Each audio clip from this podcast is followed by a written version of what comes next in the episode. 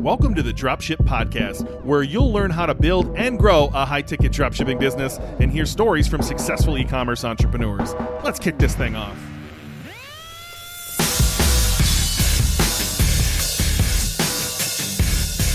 Hey, welcome to the Dropship Podcast. We're back with another Freedom Friday episode with one of my best friends in the entire world and former business partner, Brian Angel. Welcome to the show, buddy. Thank you. Thanks for having me.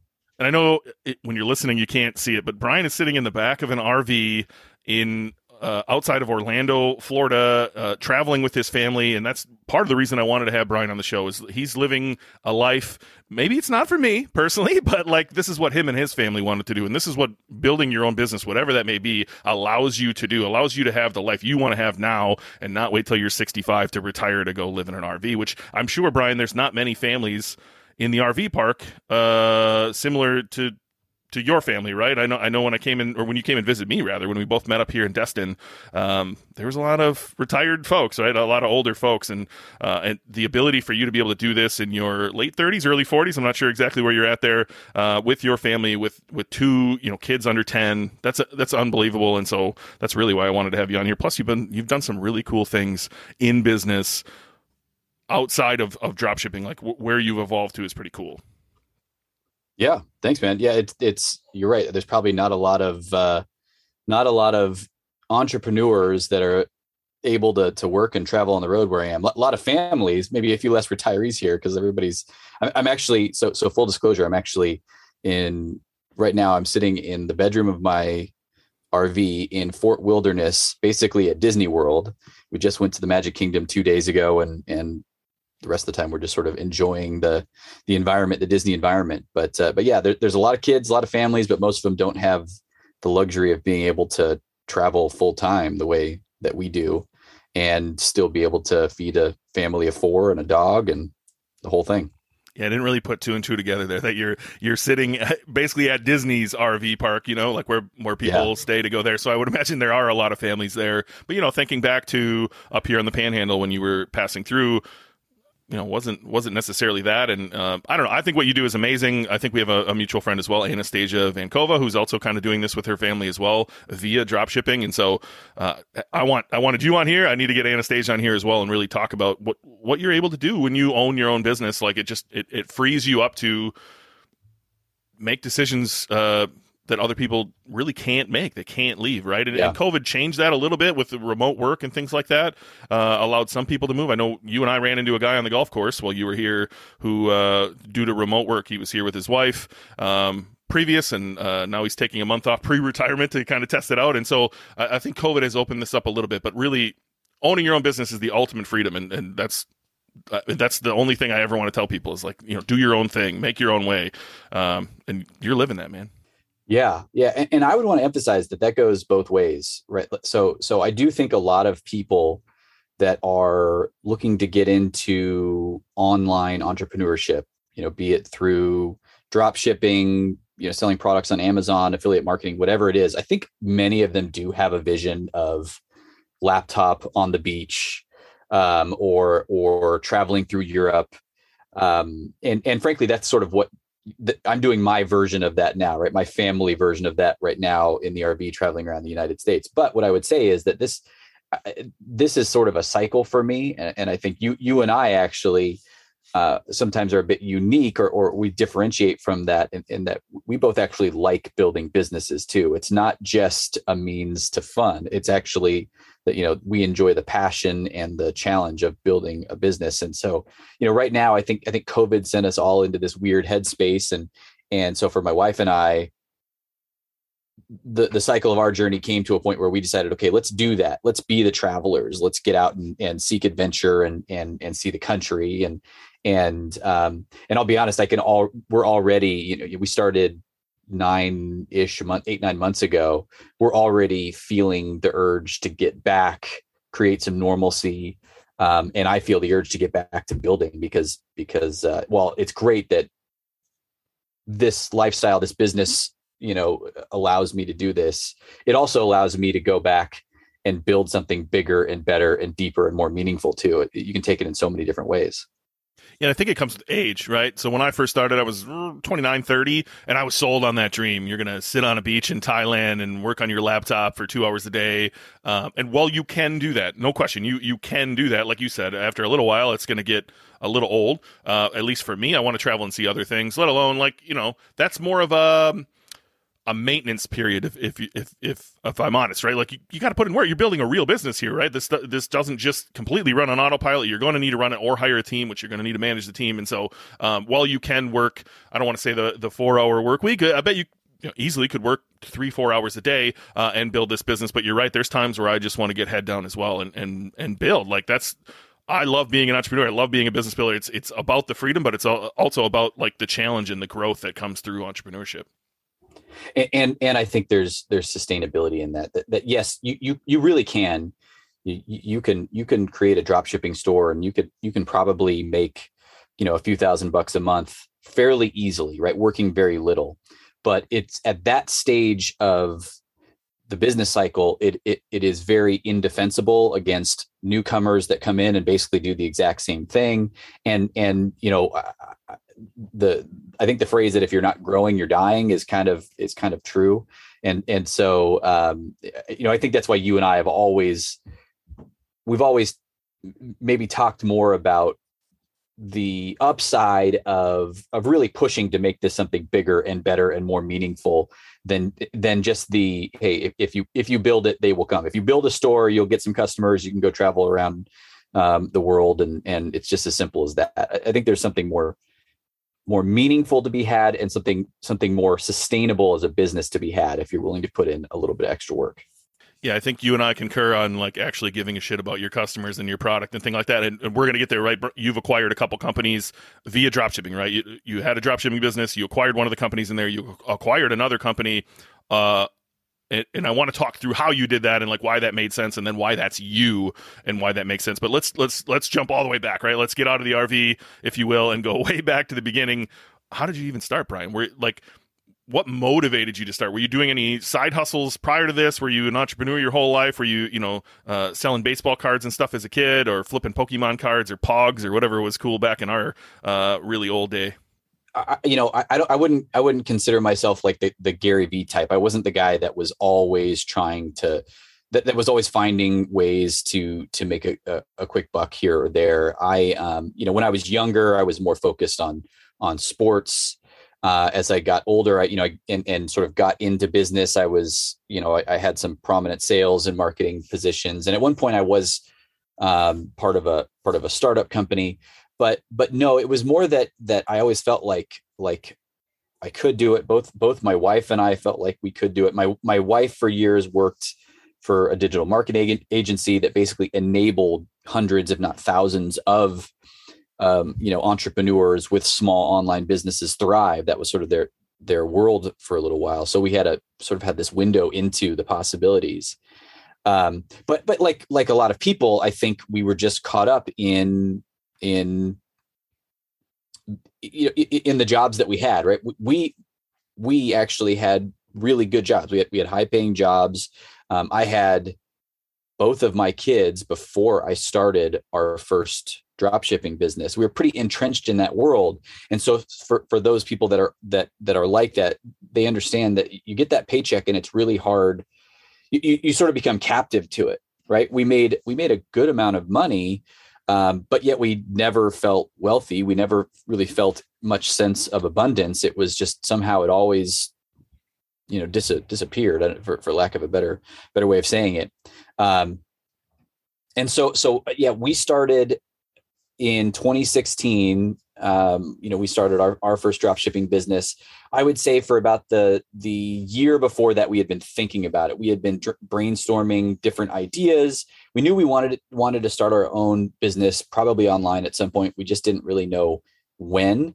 And and i think i you know i'm probably one of the the lucky few that where where in the first try was the successful one. I didn't didn't have a lot of other things that that i tried before finding something that worked and supported us what was the pain right you just talked about how you and your wife had pretty cushy jobs you were part of uh, a startup uh, your wife was part of a bigger company with with uh, options in the company. Uh, where's the pain there, right? I think a lot of people listening are like, well, you're probably making six figures, both of you, and like you're you know you're happy, you're in California, which is you know uh, at least in 2016 pretty amazing to both of us, I think, um, and and probably amazing to a lot of people for the weather. And where's the pain there for you, where you're like, I think we should start something different. It was it was freedom, freedom and time.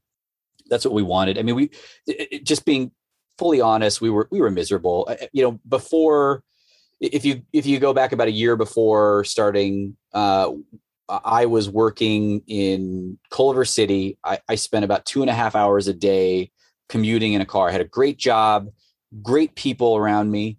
Um, by all accounts, I should have been the happiest guy in the world, and I wasn't. And and and at that point, my wife was largely working from home. She was going into the office one or two days a week. But still we just both didn't we just both felt like slaves. It just it was never for us. We we just hated working for other people. We hated that that even though we had we we had the money to afford a lot of things we didn't have the time and we didn't have the freedom to really live life the way we wanted to and to be around each other as much as we wanted to.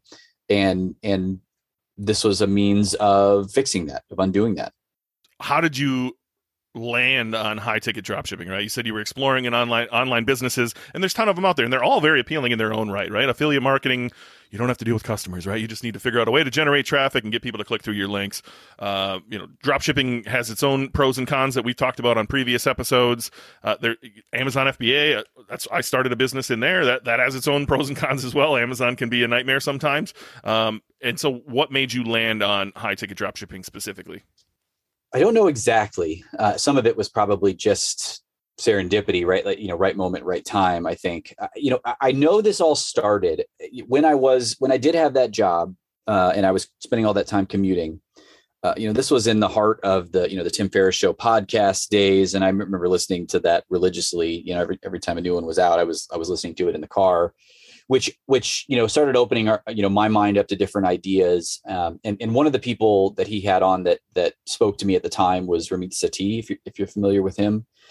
And and so the our the initial thing that we did was Ali and I actually took a course that he had which was sort of like a an idea generator. It, it was it was and, and it and it sort of it, it spread the gambit of anything from from you know uh, you know content businesses to product businesses all kinds of stuff. It was just more about finding some cross section of passion and opportunity and and then understanding how to take a business idea and and and market it whatever that that was.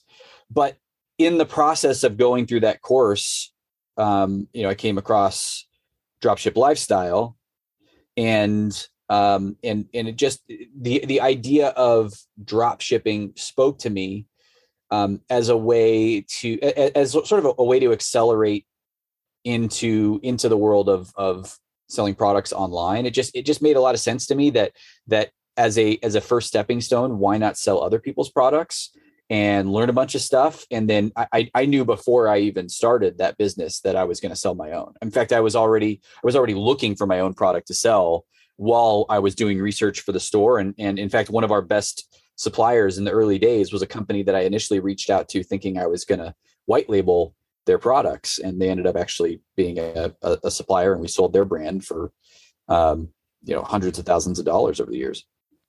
So much like uh, I'm sure plenty of people listening to this, like I also took dropship lifestyle back in the day, and I think it's important to note that that you know I think that course helped all, me and you and and Jon and a few other people like get started, right? Uh, and so if you hear people referencing that, I've got nothing but love for that course, but there's a reason we created Dropship Breakthru because we feel like there's a lot missing there. There's a lot on how to go from uh, one to ten, right? I think that course is great at zero to one, uh, and, and, we created Dropship Breakthru to you know not only take you zero to one, but one to ten. So I just want to make sure we touch on that. Uh, we d- definitely get some questions around there. So anyway, back to the story. Uh, so w- as you're like jumping in here, how did you land on on the niche you chose? And, and we can share your story whether you want to be open about it or not that's up to you. But like how did you land on that? Like what like where did you struggle in the beginning? Was it was it the niche selection or or beyond that is where you started first having you know struggles?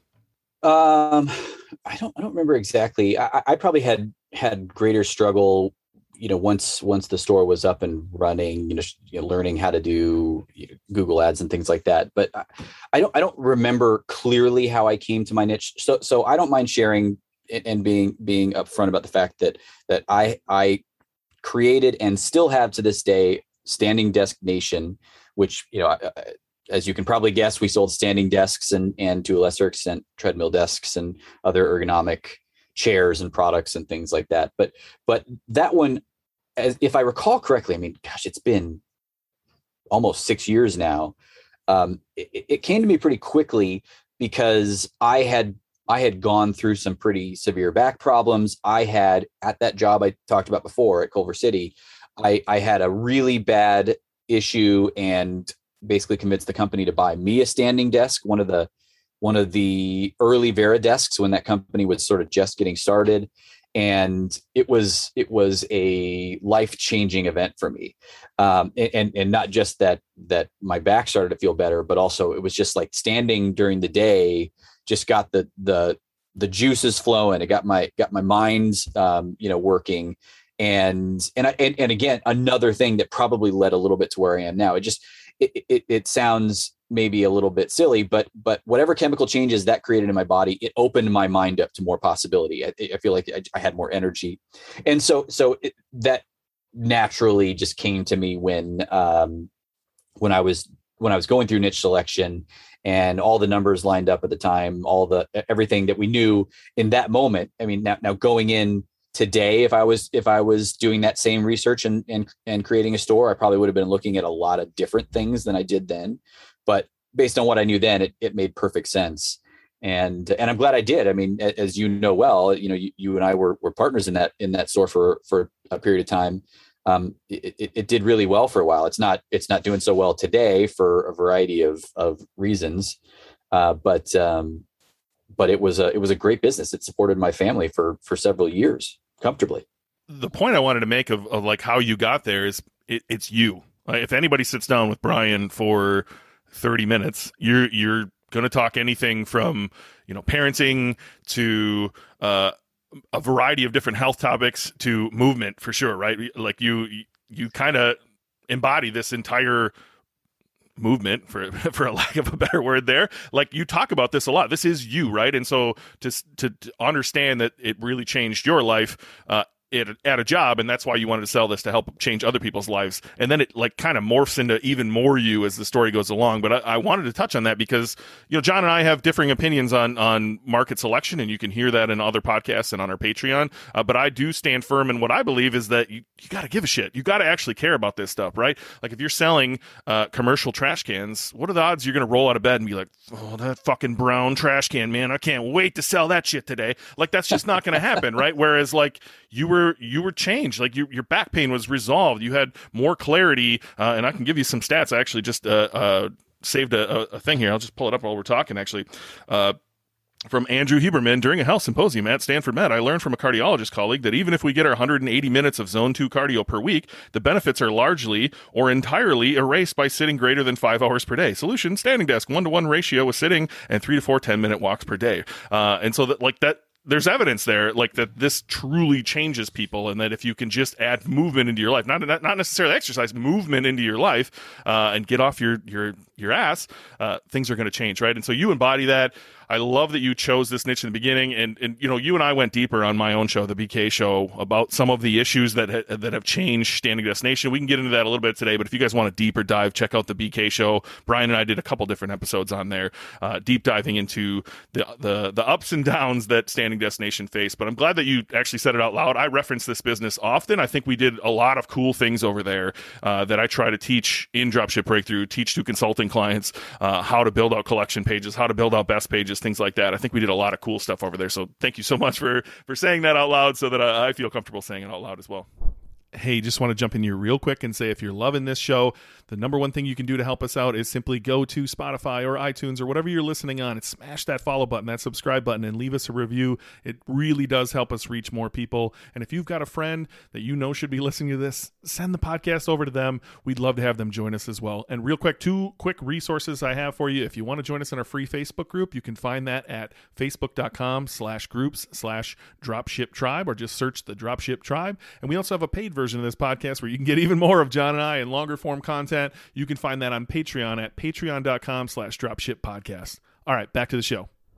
Well, okay, so so so back to there's two things that I would I would want to like come at you with. Number one, um, I think you and I are both on the same page that if there is a there is a ethos in the world of drop shipping that you should not share your business and, and your store. And I understand why that exists. I understand why that ethos is there and, and many people have been burned.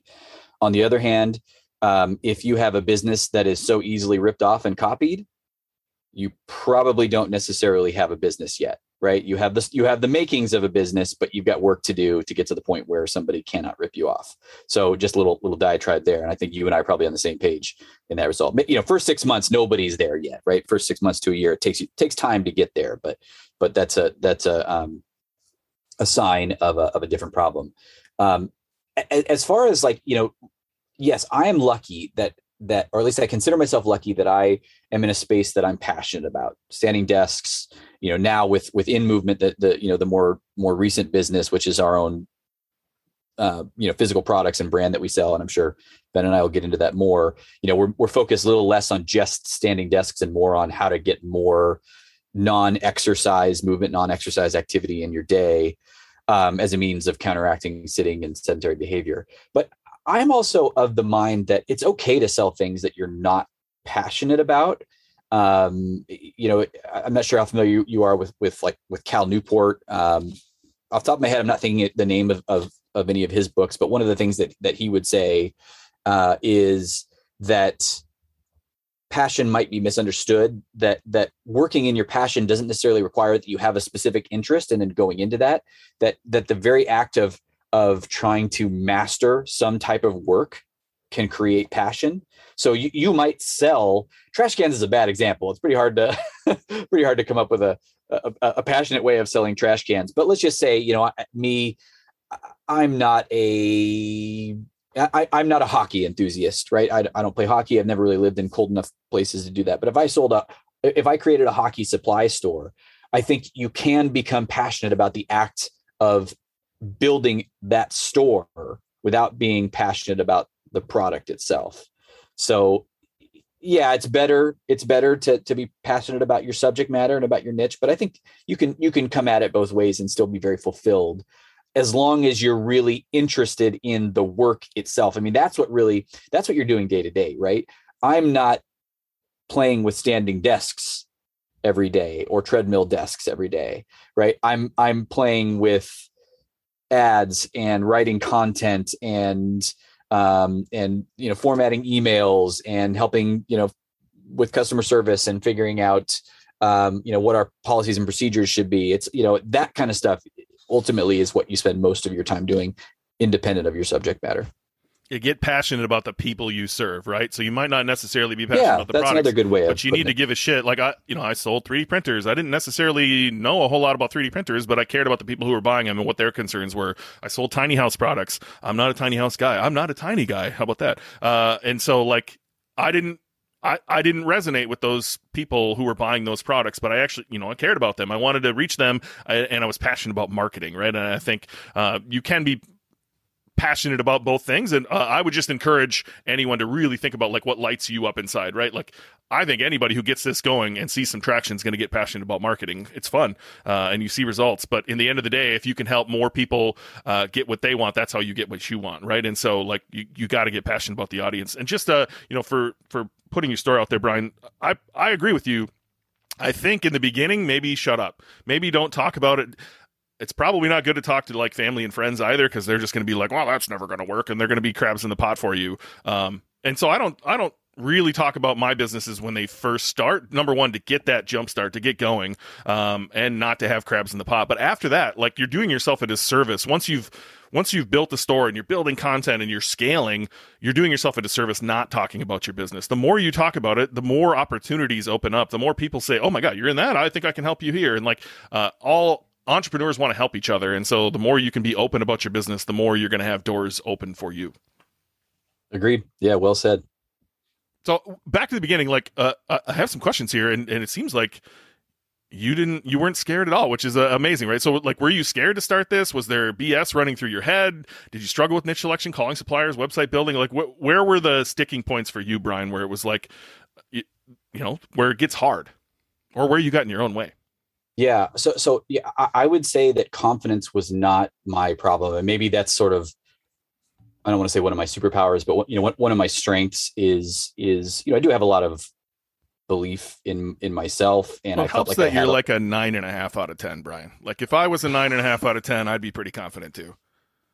Are, you are you is that a measurement or is that I a, will make uh... sure we put a photo of you in the show notes here so people understand.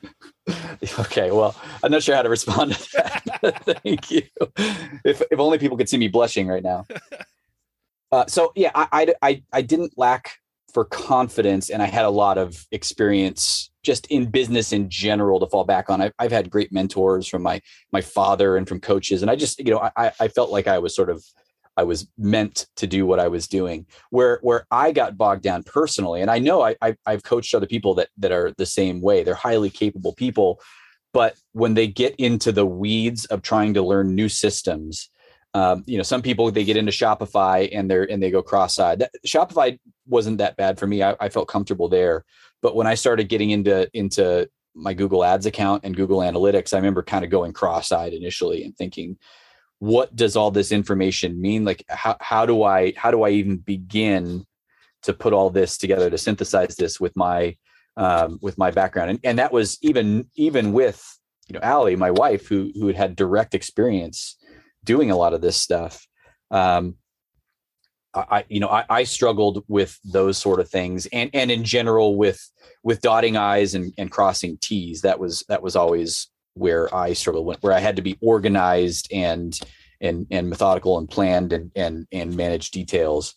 Uh, that's probably where where I I struggled. But when but I was lucky in that you know I, I came to my niche fairly early, at least the first time around, and and I was always good at developing relationships. I mean that that's the other thing that that was always a strength of mine. So so I had um, you know really good success in the early days bringing on suppliers, even though despite the fact that today uh, that process is entirely different than it was six years ago. You know, even just in that short time, I feel like the process has gone from being very um, you know phone call focused and direct to you, you have to be a little bit more methodical you have to be a little bit more respectful of their time and and and be wary of picking up the phone and trying to speak with somebody on their time or sorry on your time rather than on their time i think that's that's very so i so i guess I, you know I, I probably i jumped off topic a little bit there but i i did not have a ton of fear. And and and I should also be honest in saying that I had a nice little nest egg to help help maintain some of that confidence. We um you know we we were living in California at the time. We sold our house right around when we were starting. We moved to Colorado to reduce our cost of living and so we knew we had a good chunk of money to to to live off of for a while and I was also doing a couple other things just to just to bring in a little bit of income at the time too. So I felt I wasn't I wasn't doing anything else full time, just some part time stuff. But I felt comfortable that I was going to make it work one way or another, and and I wasn't gonna I wasn't gonna relent until I did figure that out. Frankly two big points there, right? Like I built and sold my first business while working full time, right? So having that financial security there, not burning the boats and jumping in, um, as maybe some other gurus have told you, and, and actually having that ability to have security there helped me a lot. And it sounds like it helped you a lot as well, having a nest egg. Um, but also, oh, not quitting, right? You'll hear Jon and I talk about this a lot. There was no other option. You're not going to give up on this until it works, right? Uh, and I I imagine Brian, there's no chance in hell you're ever going back to a nine to five job, uh, and so you know that's that's enough motivation for me to not quit right there. What was what was your big yeah. motivation in the beginning? Was it just the freedom and like no chance I'm going back to that? Uh, w- w- what was the big motivation there for you? Well, yeah, as I said, that you know the pain that really got us to do it was that you know the freedom and and time, right? More more time together with family, but but yeah, you're right. I mean, once once you once you get out of that world and once you start working for yourself and and you see the light at the end of the tunnel, um, you, would almost rather die than go back to working for somebody else. I, I, just I cannot imagine it. And and in in the six years since then, we've had highs and lows, and at those lows, it's never even crossed my mind that I would go back. I mean, I, I shouldn't say it's never crossed my mind, but it's never even been remotely um, possible in my mind that I was going to go back and work for somebody else to fix it. I was going to find way to, to ways to to produce my own income, and uh, on top of that, I had I had uh, you know a wife and two kids to support. And, and I'm I'm curious what you think. I, I I always have this debate in my head as to what which is better. Is it better to be you know the 35 year old with two kids, a wife, tons of skin on the table, um, and and just having to make it work, right? Like who's going to be more motivated than that? or is it better to be the 23 year old with absolutely nothing to lose you can fail over and over and over again because you you know you only need a thousand bucks a month and you can live off of top ramen and chicken wings and, until you make it right and um, i always wonder you know who who's it who's who has the advantage of those two scenarios? If i could be one or the other i would rather be the 23 year old i know uh, because you can just keep trying until you succeed. And and you can and you can try bigger right? You can you can be more grandiose at that at that stage perhaps. Um, on the other hand if you're going to put two businesses side by side i'm probably going to select the 35 year old with a wife and kids to win over the 23 year old nine times out of 10 so it's an interesting question. yeah i think i think the 23 year old has bigger cojones right they'll they'll throw some some bigger shit at the wall and hope it sticks uh, as well as like they're happy to take a no and keep moving forward and keep moving forward and keep moving forward uh, versus I hope they are I hope they are too. Uh, and then the 35 year old, uh, yeah, I'm not getting in your way. Like if I had to get in between you and your kids and like feeding your kids, there's no chance, right? Like uh, th- nothing's going to stop you from doing what you need to do to take care of that. And so uh, both very powerful forces. But again, uh, I'll take youth any day. If you're listening to this and you're in your early 20s, uh, enjoy it. Like like you can't. That that time is unbelievable. And so yeah, I, I would go back just to simply be 23 again. and and and and my message would be detach yourself from the concern about failure right? Failure is not really a failure.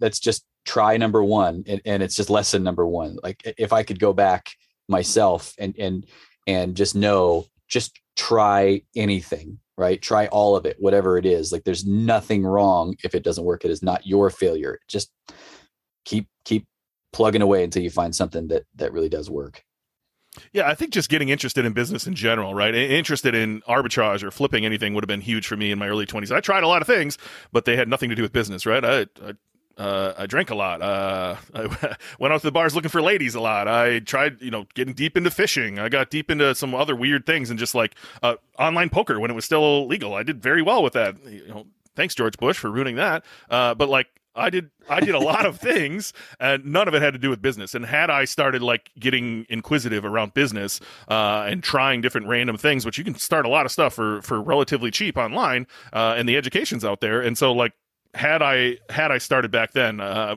you know, I, I, do wonder where I'd be today, but I'm also very grateful for all the stuff that I did go through because I'm exactly where I want to be right now. I'm very happy. yeah. It created the context for who you are now. Yeah, you can't you can't trade it. I at that age I was trying to be the the best you know sailboat racer in the world. I was traveling all around all around the world and Europe and Australia, and New Zealand, and and uh, um, and e- even though I have no interest in doing it anymore, I, I wouldn't trade that time. You know that where I did all that for anything.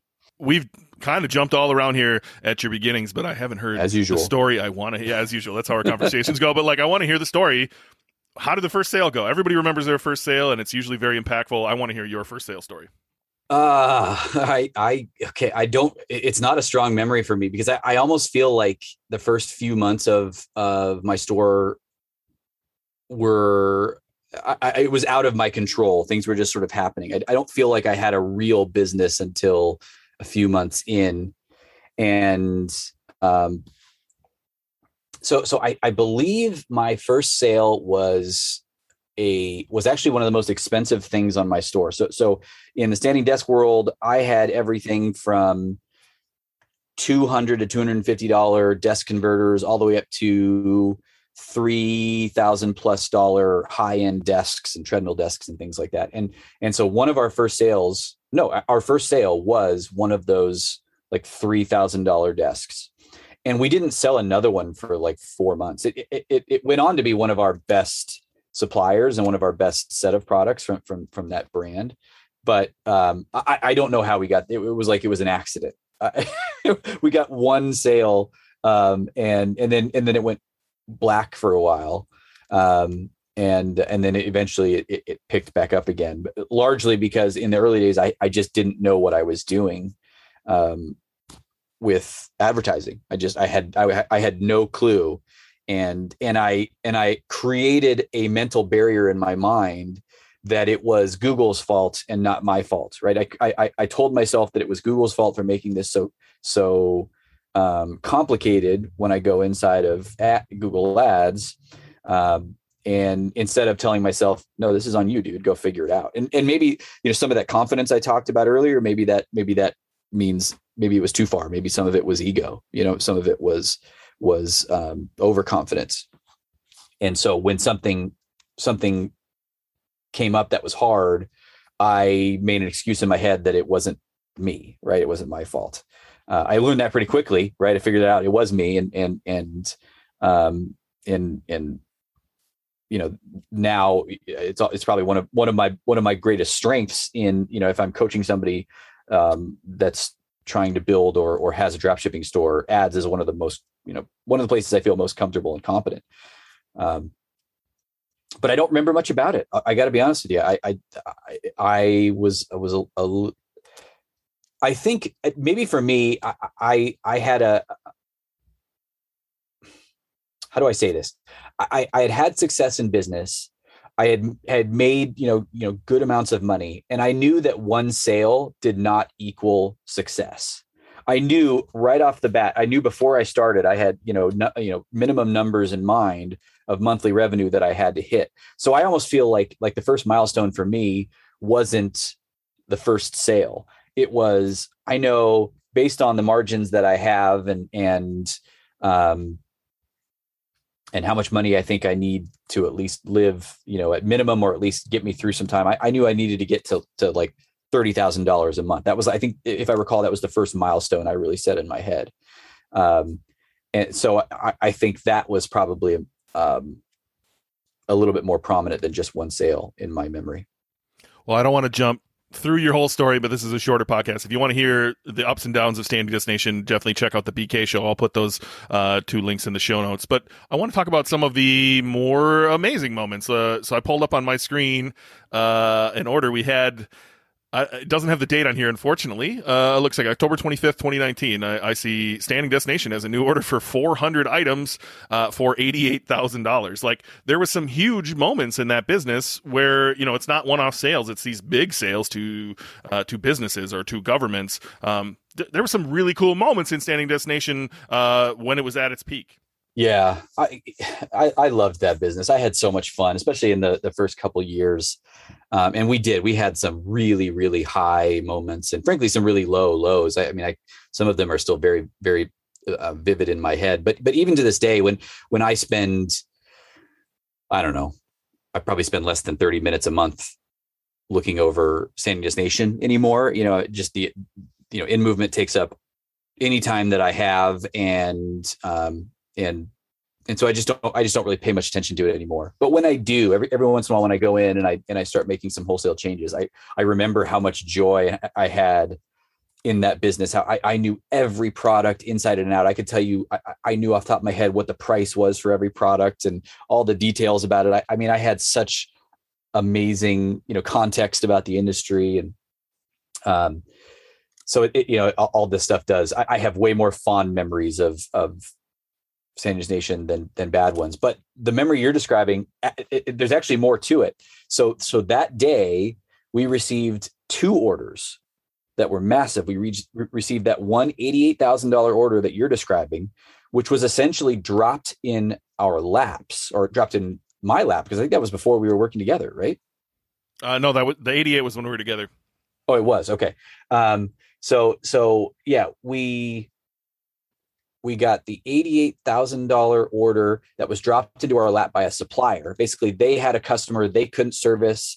Uh, it's a, it's a whole whole story, but but they brought that business to us because we were their preferred dealer, and I had a really close relationship with their their you know VP of dealer sales, and they just gave us the order and it was really high profit margin i want to say we made like 12 grand off of that net um, but at the same on the same day we had another order for like 48,500 too and i don't remember the details of that one quite as vividly but they it was just crazy that they both kind of they both hit on the same day um, so yeah and, and, and frankly you know that that one day is more than many stores do in a lifetime or in a year or anything like that. So it was it was just such a such a, a great moment. It was not like um I don't think it was ever like we we felt like the the skies had parted and and it was like this was this was an undeserved and unbelievable moment. I think it, it, felt very normal, right? Like we we knew we had been doing the things that that led us up to that. We had strong relationships. We we had set up our business to get a lot of big orders, government orders, like you're talking about, enterprise orders, um, and um, and so it was a great moment. It was it was like a really joyous day, and I I do remember too that that those orders were complicated and and some of it took i think like three four months to completely fulfill everything because we had to we had to to to send stuff in stages and and i remember at one point we had to actually we had to pull stuff directly from the factory overseas and drop ship it somewhere. I don't remember all the details behind this. I'm it's just sort of coming back into my memory. And there were a couple moments where we thought we might lose parts of it. And I remember I remember losing some sleep one night because of it. And I was having to stay up late and and and be on the phone with China in the middle of the night. And, and it was it was a whole thing. But um, you know, that that's all just part of part of the, you know, the work and all this stuff. And and the one thing I would say that that I think was important that, that is I think a good lesson for other people that are getting into this. It's very easy to think of these businesses as a as a, a one for one transactional kind of business, right? I sell, you know, or let's say, you know, you sell electric bikes, as so many people do, or you sell outdoor fireplaces, whatever it is. Um, that that you you one customer comes to your store, you sell them one bike, and then you guys go about your your business and you go on to claiming the next customer. Well, what what we knew really early on with Standing Nation was that there's huge potential in bulk orders. And so so you know the nature of our business was we didn't really make a whole lot of money when we sold one desk here, one desk there. That that what you know 95% of our orders were one desk orders. But we knew that it was okay to break even and maybe even lose money on some of those orders because when the 20 desk order came in or the 50 desk order or the 400 desk order came in there were just massive amounts of profit so it was just trying to create as much opportunity as we could as we could stomach to to bring those big orders into the pipeline through our ad- advertising. Well there's some of the greatest moments in my own journey as well. Right, uh, my very first store, I had a twenty five thousand dollar three D printer order, and I, I, remember it vividly. It was amazing, uh, and so to have some of those moments with you as well of, of these, you know, eighty eight thousand dollar orders and fifty thousand dollar orders and these big government orders, those are great days, right? It takes a lot of work and a lot of build up to get to those moments, but those moments are are something. I'll remember forever. Honestly, I'll remember those moments and, and just reflect with a smile of like how great a feeling it is to make that kind of money in such a sh- short span and really see all your hard work pay off. And and what's funny is so much of of what made those those big orders work, I won't even touch anymore. I don't I don't do anymore. And it's not that they aren't worthwhile. It's not it's not that um it's not that I I have any regrets over it. It's just that it's funny how things evolve and now i've you know i've got this other business that is that is a much more sustainable everyday kind of revenue stream where you don't have to work your tail off trying to find government orders and and and sort of you know waiting for that one big day and and I don't want to I don't want to falsely cast what Standing Nation was. It wasn't like we we you know didn't sell any desks and then one day of the month we got you know big fifty thousand dollar orders. It wasn't like that at all. Um, th- th- that just happened to be sort of the the you know one of the the high moments of the of the whole thing. But it's funny that that knowing how much work I put into trying to get some of those government orders and and you know in hindsight was it worth it? Yes. Would I do it now considering that I have another steady income stream that's uh, that I can rely on a little bit more and that's mine and and and sustainable day over day week over week month over month um, you know it changes changes your priorities But there's a lot of government money out there, right? Especially if you're listening to this and you're a female, uh, the government has to allocate money to female-led businesses, uh, female-owned businesses. If you're a female and you're former military, uh, they have to allocate money for that. They like they have to allocate money. Or if to, you're minority-owned minority owned as well. Yeah, there's there's a lot of opportunity in the B two B space selling to the government, and they buy everything. What's a, what's a good website somebody can go like dig around, Brian? I don't even remember the name of it anymore.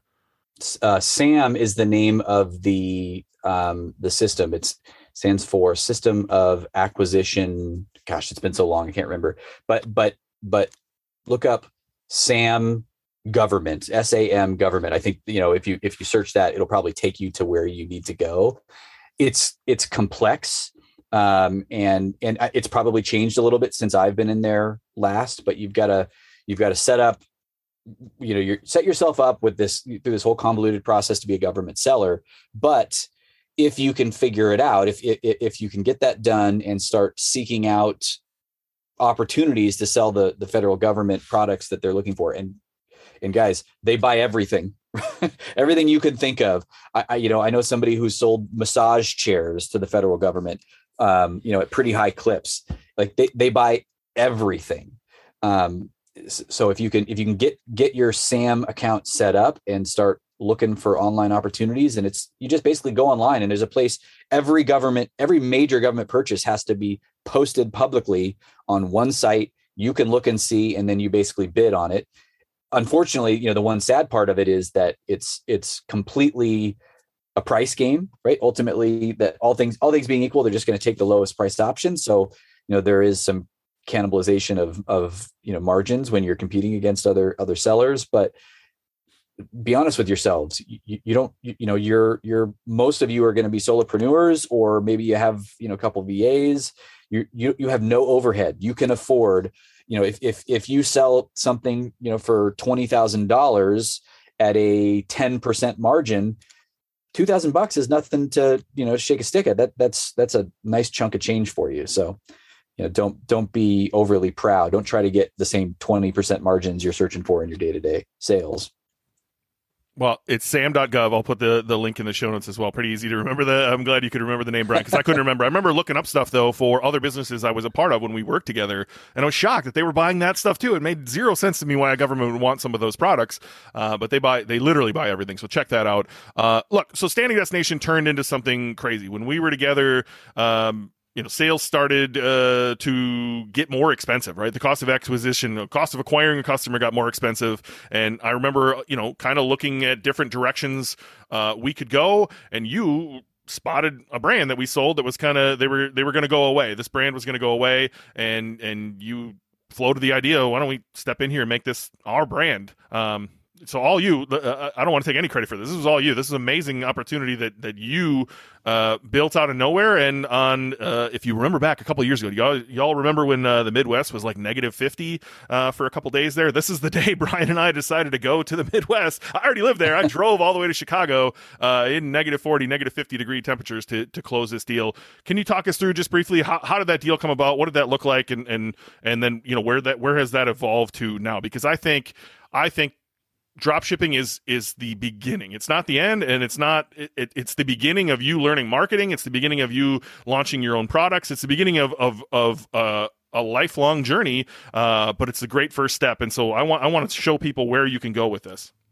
I agree. I, it, it is a beginning and, and it's a good one. Like i said earlier i think drop shipping is is unique in that it is it is one of the easier I, I, I, hesitate to use the word easy, but it is one of the, the the lowest barriers to entry to get into selling online and specifically selling, you know, physical products online.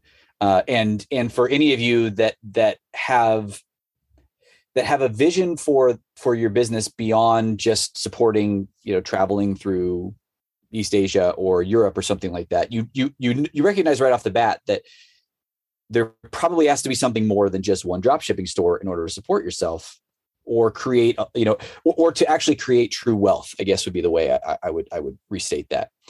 Um, for for many people the the first obvious solution to that is I'm just going to create a bunch of drop shipping stores, right? And we know people who've done that, who've literally they they they started by creating one or two, and then they just sort of turned that process into like one giant procedure.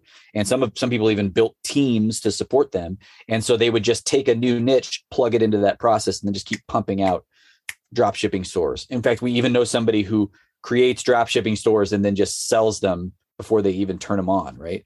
Um, but I, I, personally, I'm much more a fan of creating your own products, creating your own brand. I think it's a it's a more defensible long term position. It's a more it's something that I think you can sink your teeth into more and be more passionate about. There's a lot of reasons why I think that that that is a preferable way to you know generate real wealth and generate real you know real long term lasting sustainable business so I always had that in mind. Like I said earlier, I, I was you know looking for possible things, you know, possible companies that might white label for for us early on, but but uh, basically what, once that passed, I just sort of tabled it and thought, let's just get this store up and running, and we'll wait and see if any opportunities pre- present themselves. And and sure enough, uh, you know, one of our suppliers, like you said, they we we basically through the rumor mill, I heard that they were shutting down operations. And now, now, just to, to grant a little bit or give a little bit of context here, this happened to be my favorite brand. This was the company who cre- who had the what I thought were the best products, at least the best standing desk converter product that we sold. It was one of the things I was most um, most excited about of all the products that we sold, and I liked the company. I liked the um, the messaging that they had built around it, where they weren't they weren't just trying to create a product, they were trying to create um, you know they, they were trying to, to, to relate a mission of of you know counteracting sitting and, and sedentary behavior of, of moving more. Um, and, and, the name of that company was InMovement. So i guess i guess that that makes sense. And they were owned by a literally a multi-billion dollar conglomerate who had created this company thinking they were going to take advantage of the standing desk revolution that was happening in the 2015 2016 era when Varidesk was taking off and it was just this this ever expanding blue ocean. And you know they allocated resources and budget to that like they thought it was going to be a nine figure you know multi hundred dollar uh, sorry multi hundred million dollar business. And they created a successful business um, you know multi-million dollar business but not a multi-hundred million dollar business not one that supported the the the schwanky you know um, downtown chicago loft office and and the giant display at neocon and all this stuff that they had they had poured into the business. And so they were going to abandon it. And and and there were some other things happening internally with the company that sort of led to this as well. They, they, they had dabbled in trying to sell it a little bit, but didn't find anything that worked. And so they were just moving on. So long story short, I came in little nobody from Colorado, right? Small business that was a dealer of theirs that, that ironically, we had been one of their most successful dealers, even compared to big, big, you know, multinational companies that were selling their products. We were one of the most successful. And so, so you know, I, I managed to get an audience with a couple people and and say, look, you know, I'm interested in buying this. Can we make this work? You know, I threw out some dollar figures. I mean, I don't even remember where I came up with some of the numbers that that I that I came to. And and um, long story short, what what they ended up telling me was, look, we don't really want your money, right? Like you know, I mean, you know, the, the amount of money you have or you're talking about doesn't change anybody's life here, right? We're, we we profit hundreds of millions of dollars a year. What do, what do we care? And and they said, but you know, we do want to see this brand live on. And and there was like you could tell there was a a, a, a, genuine passion in some people to, to see the brand keep going. That you know, people that believed in it. And hey, why why don't we just participate in the long term upside of the products? So we you know went in there and and and after almost a year of, of back and forth and trying to get to the right person and a little bit of negotiating here and there we basically came to an agreement that was almost entirely seller finance. They basically said look we, you know we want a small amount up front to help pay for some of the lawyers fees and things like that. And um and then we want a, a, a royalty of every sale of these products that that we're basically handing over to you in this sale and uh, and the rest was history. We we we bought InMovement for basically nothing, uh, basically no cash, and uh, and a small percentage of every sale, and and took off from there. Um, and then, and then, as you know, I, I don't, you know, not to, to rush ahead, but, but, um, is it two years later? I'm trying to trying to remember the timeline of all this. No, I think it was one year later. We bought another company. Um, InMovement had also sold a treadmill desk early on, and, and we kept having people come to us saying, "Hey, when is your treadmill desk going to be back in stock?" And we did not as part of the sale, we didn't get the rights to sell that treadmill desk that they had they had sold previously, and we didn't want it because it was it was a crazy expensive, over engineered product. But we had I'd come across this other company a few times who was who had a really great treadmill desk product, one that I thought was really differentiated and special compared to the rest of the market. And I originally went to them to see if they would sort of private label some of it for us. Um, and and they basically came back to me and said, you know, we're not really interested in doing that, but we we are considering selling. Would you like to buy it? And again, you know, the rest was kind of history there. And we and we initially worked out the same kind of of deal. We we ended up with a a seller finance deal, and and so today, you know, I've got a um, a very successful physical products business, and that came from two purchases that basically took zero cash out of my pocket to make happen. It was all all relationships and right place, right time, and the whole thing.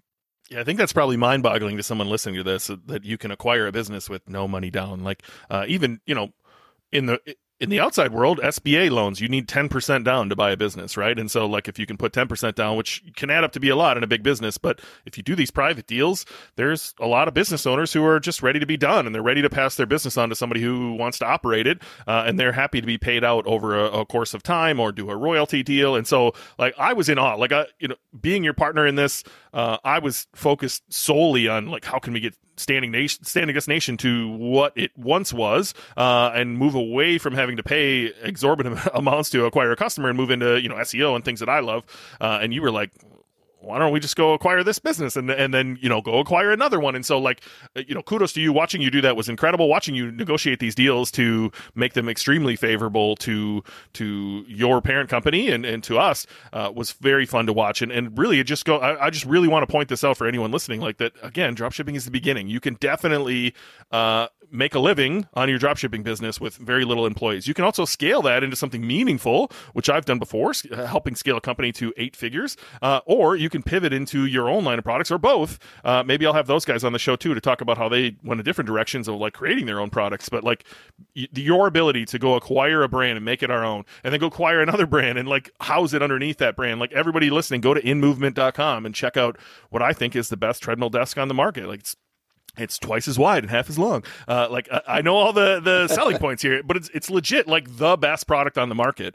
Uh, and so you went out and acquired the best product on the market, which makes your marketing extremely easy. You don't have to sell this as hard when you know you have the absolute best product on the market. So uh, you know I'm over here clapping. Those were two incredible moves um, that really anybody can do. Like it's going to take some planning, it's going to take some thinking. Um, but you were able to execute this with very little out of your pocket and and you know a lot of your time, of course, um, but it sets you up to be able to operate a business uh, where you import you know treadmill desks now um, and you're able to spread your message of movement uh, across the brand that that is yours right? Yeah and, and i would emphasize like don't don't take don't don't take the opinion out of this that that i'm like some master negotiator and that's why this happened.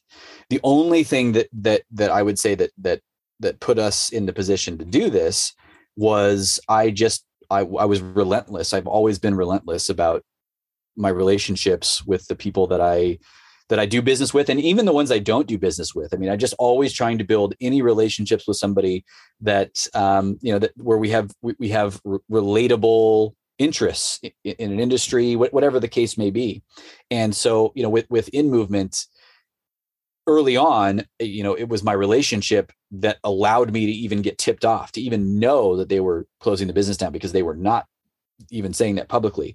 And then I was able to use that relationship to find the right person and then build a relationship with them and find uh, it wasn't like I was trying to negotiate terms favorable to me it was it was more about understanding what it is they want or what they need and trying to figure out how we can how we can you know make a a, a deal symbiotic how we how we can benefit each other and the same thing with unsit i mean it was it was uh you know two guys that had started this business who were really great product minds.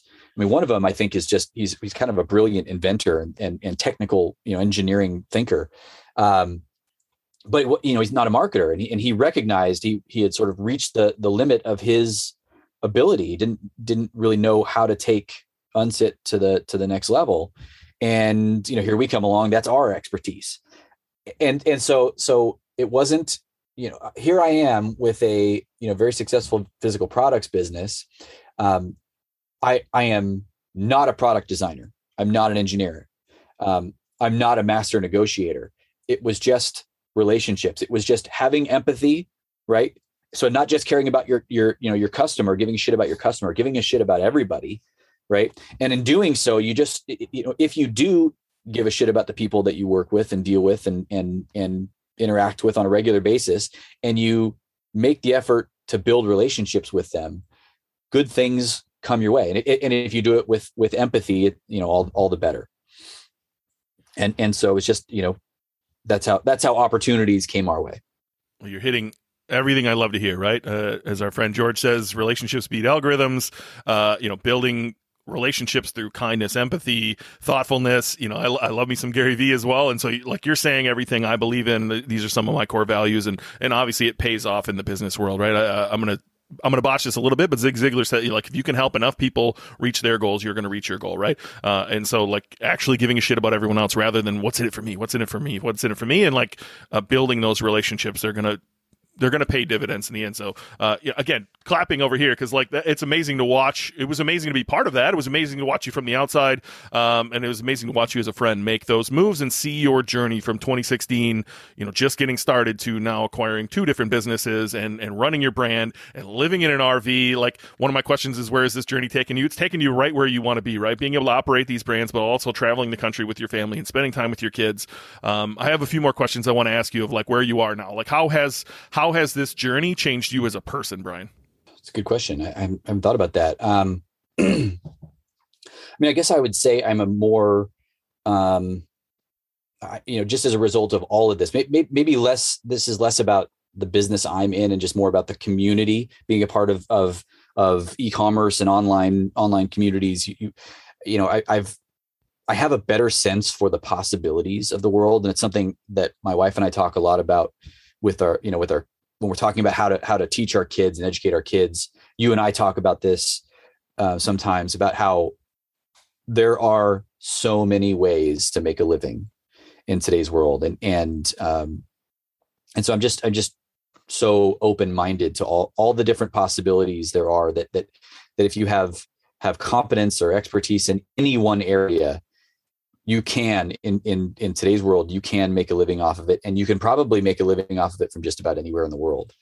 Um and ironically too i you know i've sort of come full circle. I, I i've become almost more bullish now too on physical businesses local businesses that that you know one of the things that that we've seen recently with all of the shift to to working from home and um and online purchasing and, and online behavior, there are certain things that are just just uh, irreplaceable. There are certain businesses locally in your town that will always be needed. So, it, um, yeah, I, I, don't know. There's probably a million things off top of my head. The, the you know those are the, the things that pop um, that pop into my my head first. I guess the you know the other the other big thing I've learned is that there there really is no there really is no shortcut. There really is no easy way to success. You know, even I, I think, had a little bit of a vision in my head that that this was going to be easy, that anybody can do it, and that just by, you know, th- so often these these I, I, I, I met a lot of students that I've coached over the years where, where, you know, they always say like, I typed in online, I typed in how to make money online and eventually they, you know, come to drop shipping or whatever it is. And, and that's how they meet me. Right. Um, and I think we all kind of have a little bit of that idea in our head. Like how do, how it's really like, how do I make money easy online, you know, or what's the easiest way to make money online? And, and you always kind you always kind of have a sense when, when you start that this thing you're doing, that it's like this, this little, niche pocket of opportunity that's different from the others and that it's it's um, it you know you're sort of arbitraging in a way that it's just going to be easy that just by building it and by being in the right place at the right time you're going to build a successful business. And i think i know now that that that no longer likely exists or or maybe it never even really did. You still have to execute. You still have to be smart. You still have to to to do good things just by virtue of signing up for a course um, or learning something you are not going to have a success, successful business you've got to you've got to put the work in to do it yeah, you got to do the work. No question. Uh, nothing comes easy. I would say this process is simple, right? we try to avoid the word easy at Dropship Breakthru because nothing's easy, right? Anything worth having is going to be hard, but this process is simple. It's one of the more simple methods of creating a business online with with the perks of of low overhead and and low startup costs. And so, uh, I agree with you there. I, I love that your framework has opened like your your ability to see opportunities open. I would say that's something that's happened for me over the years too. I just i see opportunity everywhere. Uh, and, and now with kids who are starting to ask questions about money and things like that i start seeing it even more of like just everything everything we drive by i try to explain to them how the pipeline of, of of who made money on this process along the way works and uh, that's been fun in itself. All right so easy answer to this uh, next question is uh, you're sitting in an RV. Uh, that's the easy answer. Let's let's try to come up with another answer. What's the coolest thing you've been able to do since you started uh, that you couldn't have done in you know in your previous nine to five life?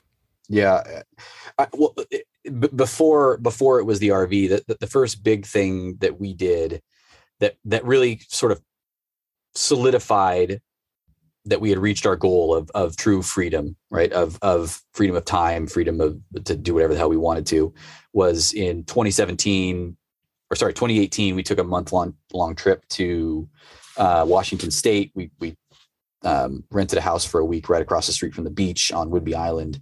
Um, that was kind of the um, that was like the initial watermark of okay, we've made it, we've done it. Like we, we're able to do this we're you know we feel financially comfortable while we're doing it um, so that was that was probably a high point um, uh, but i would say that that i don't think anything matched the high of um, of purchasing InMovement i mean i think that was eh, eh, you know again that that is a you know that's not so much a like a like a lagging indicator of all, all the work it you know that was that was the business itself i guess i guess I guess what I'm saying is that the business itself is the high point, right? That that the accomplishments and that one that one specifically um, was probably the high point of all of it. You know, being able to purchase what was a you know multi-million dollar business and and up and to negotiate with a literally a billion plus dollar company in doing so. Um, man, that felt good to, to get that done. And, and maybe that speaks some to what we were talking about earlier, that ultimately you, you end up finding the passion in the work itself, you know, often more so than the subject matter that you're, that you're working on. And that was, that was definitely a, a, a defining moment for me. Well, I could talk to you for hours, but I, am going to wrap it up with one last question. A lot of people who are going to listen to this episode, who are who are listening currently, uh, are just starting or they're thinking about starting. What would you say to that person who's at the beginning of their journey? What would you say to them? Well, um, there's a lot of things. I mean, the, the first thing I would say is it is a journey, right? So, so you know, buckle in and be ready for for a long ride don't don't look for overnight success i mean it, it, you know be prepared to to start to iterate to restart you know all those things i i just just don't go into this and don't and don't ever be in this world in the entrepreneurial world trying to quickly get to an endpoint right? I'm gonna uh, you know i'm gonna get to x and then i've made it. I'm done right? It's it's a, it's an ever ongoing process that will never stop. So that's probably the first thing just just from a mindset standpoint um, you know build that mental framework in your head that that forces you to just be relentless and and um, forces you to overlook any sort of failure or or negative moments um, forces you to forces you to look at them at nothing less than just a bump in the road, right? That's just all. That's all they are, or sorry, nothing more than a bump in the road. Excuse me. Um, but the other thing, if if we're talking more specifically about drop shipping, I would have a lot to say about the niche selection process for anybody that's that's just getting into it. I do think it's the most important step in the whole process is finding a good niche um, and and i just i encourage everyone to to be really creative. Um, take a take a little bit of time and and think about things that that aren't just the the obvious ones that you you know that are within eye eyesight inside of your house or your garage or something like that. You know think beyond that. Think of something that you can really connect with people about something that they're passionate about or interested in um, or a hobby that they might have. And um, and and just you know I, I, think early on, I, I, when I when I first started coaching, I, I coached a lot of people to give themselves a deadline. You know, give yourself a two week deadline, for example. I, I would say to um, to decide what your niche is, because it, it, there is the risk of of overthinking it, right? As many people do. You can just go on and on and on and never make a decision because how do you, right? There's too many things unknown. For example, one thing you're never really going to know until you start calling suppliers is what kind of margins are you going to have in this niche? You, you really just don't know how much money you could make on a per sale basis until you're in the weeds, until you've already created your website, for goodness sake. Um, but my my thinking then, and it still is today, like at some point you just have to take a leap of faith and do it, and just know that you can always backtrack and start over again if you need to. You know, see see previous point. Uh, but but definitely be creative. I do think six years after I started, I do think it's harder. I do think that that you have to be more creative. You have to be smarter. Um, you have to think a little bit bigger, and I think it's it's a little bit harder to get suppliers than it was six years ago. Um, and certainly when we were starting, there were people saying that already then, right? People who had done it three years earlier, they were talking about how how much harder it's become. Um, so so be be really thoughtful about the niche that you're getting into, and go into it knowing that there's some unique value that you can create in some way, right? And it, and it might be a really narrow focus, you know. So if you're selling you know if you're selling e-bikes to go back to that example i think a narrow focus makes a lot of sense. You can add a lot of value by being an expert on what is a very technical sale and really doesn't encompass anything larger right? If somebody's buying an e-bike they're buying an e-bike. That's that's the pain that's the that's the solution all right there. Just it's that e-bike. I want one i'm going to buy one. Now make it you know make it easy for me. Help me figure out which one i need. You know if you're thinking like I'm going to sell outdoor fireplaces to go out go back to that example. What pain are you solving by being the outdoor fireplace guy? Right? I mean, the, the person that's buying an outdoor fireplace probably has a bigger problem or a bigger project in mind. They're, they're, they're not just looking for an expert. They don't have any need for an expert in outdoor fireplaces. They're probably trying to create a really kick-ass outdoor space, you know, on their back patio or or or in their backyard or something like that. So solve that problem right? Find some way to create value beyond just having a store. And part of that maybe is to say, as you're thinking about niche selection, stop thinking about products and start thinking about people and their problems or people and their desires. You can you can look at it either way. That's how you find the niche. And then the question becomes, how do I, as a little guy, right? As a as a as a one-off you know who who who i don't have the resources that amazon home depot or office depot or whatever. I don't i don't have the resources that that wayfair has. But one thing i do have is i can i can communicate i can i can talk i can write content and i can be specific. I can i can solve a problem very directly whereas they're trying to solve a million problems at once. So how do i emphasize that advantage that i have for that person and that problem Love it. Sell a feeling and an after state. The product is just a, a, vehicle to get them to that feeling and to that after state. I, I, I mean, you're preaching, you're preaching to the choir over here, Brian. So, uh, look, I appreciate having you on. Uh, if anybody wants to reach out to you, what's the best way to get a hold of you, Brian? Uh, I would say probably Facebook Messenger. Um, I don't know. Just search Brian Angel in there. I, I don't even remember what my handle is anymore. I, I, I don't. I'll be honest. I'm I'm I'm a little bit hard to find at times, and I, I do that intentionally because I you know I'm I focus my time on my family and and and my business, but um, I'm always um, always happen to be in contact with somebody and answer questions and just bear with me if I'm if I'm slow, even if it takes me a week or something like that to get back to you. Don't don't take it personally. I just I don't I don't pay a lot of I don't I don't put a lot of time into those places. Also, I, think following your family on Instagram is incredible. Uh, I believe it's at InMovement Family. I'll put a link in the show notes. Uh, just the watching you guys do your little thing. Uh, uh I know your wife hates posting all this stuff, uh, but it's amazing to watch what you're able to do by being an entrepreneur. And so, like, uh, I'm happy to put that in the show notes and tell everybody to give you a follow over there. Yeah, yeah. By all means, fo- follow us. You can you can just sort of follow along. We're not like everyday posters. You know, basically, my wife, she she's consistently about two months behind, I would say. And we just sort of, you know, every destination we go to, we usually have like one or two posts, and, and occasionally if there but it is I, I, imagine some of you could have a lot of fun and and if you happen to be somebody like me who's maybe you know, a little bit a little bit old, older and already have a family um, if that helps you helps put you in the in the headspace and helps helps you visualize your version of this with your family, then that's awesome. I'm, I'm glad that, that I was able to help you in that way. Well, thanks for coming on, buddy. I appreciate your time. You got it, man. Thanks for having me. Thanks for listening to the Dropship Podcast. You can find all the show notes for this episode at dropshippodcast.com.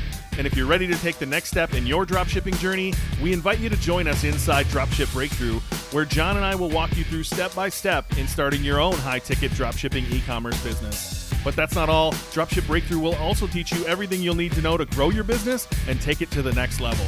So head over to dropshipbreakthru.com and sign up for our free training that will help you take the first steps towards building and growing your own profitable high ticket dropshipping business.